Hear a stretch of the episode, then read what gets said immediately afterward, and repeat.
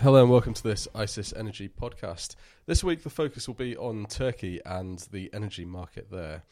Turkey has quite a large proportion of coal fired generation in its power mix, but one thing we've seen in the last couple of months is a bull run in the global coal market uh, where prices have, have gone from, from lows down around $36 per tonne all the way up to um, an all-time high on the Cal 17 delivery contract of around 77 $78 per tonne. Um, we'll be discussing the implications of this for coal-fired generation in Turkey going forward and what it could mean for power prices in the region. My name's Ben Lee, and here with me today is Aura Sabadus, who specialises in the Turkish market at ICIS. So, Aura, could you explain a bit about what we've what we've seen so far in terms of power prices and um, the impacts that rising coal prices have had on Turkish power prices. Um, yes, hello, hello, Ben. Thank you for this.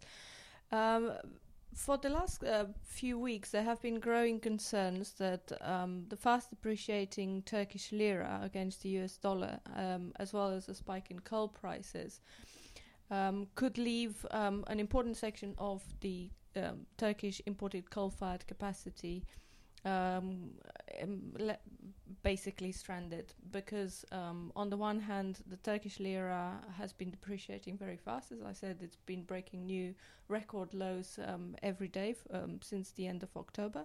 On the other hand as you said uh, coal prices have been spiking uh, but at the same time, electricity prices, and I'm talking here about uh, Cal 17, calendar year 17 um, baseload prices have not been increasing fast enough. in fact, electricity prices in Turkey have been on a let's say steady um, downward trend since the beginning of last year. Um, and we've only just recently we've started to see an increase in Cal 17 prices. Uh, and this increase uh, became obvious when people uh, realized that there might be a, a very bullish impact from coal, from spiking coal prices and the depreciating lira. The problem is, and I'm sorry, but the problem is that uh, electricity prices have not been increasing fast enough to catch up with um, coal prices and the depreciating lira. So we've seen those profit margins for coal-fired generations being squeezed then with the power price not appreciating as much as say yes uh, absolutely. And I, I think that we're going to see this even more next year. And uh, in fact when I talk to a few traders they express concern particularly for Q2 next year because in Q2 which uh, I mean here the spring months um, prices tend to fall at their lowest throughout the year um, so if we have very low delivery, very bearish delivery prices in Q2, it will be very unattractive for thermal generation to run. Now you also have the argument that typically in Q2 you don't need thermal production because this uh, this capacity tends to go in maintenance.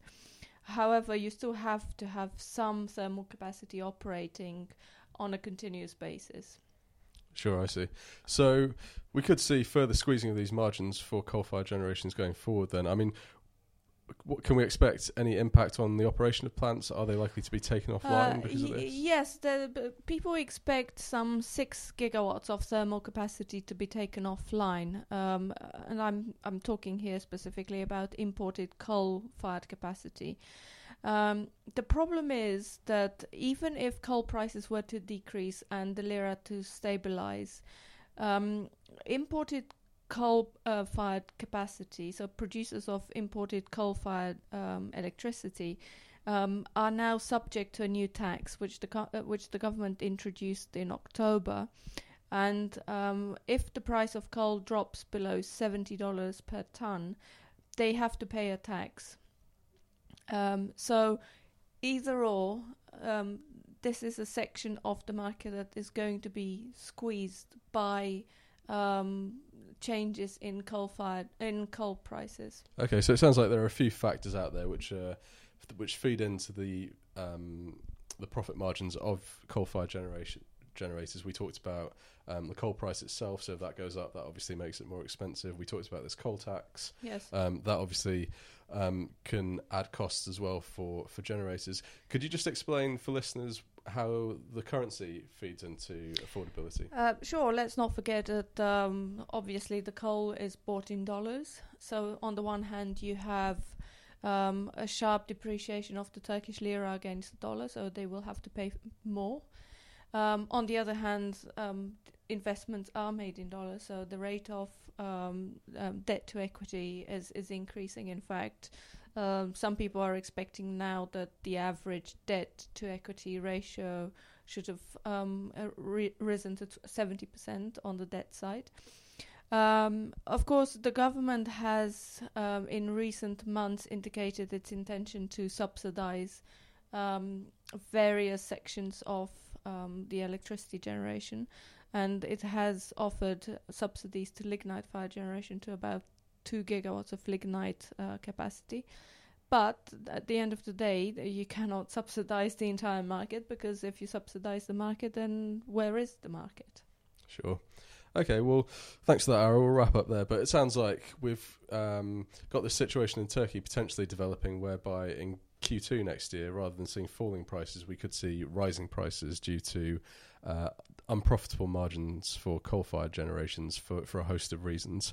Um, we'll be following the situation as it develops going forward. If you'd like more information, please go to www.icis.com. Thank you.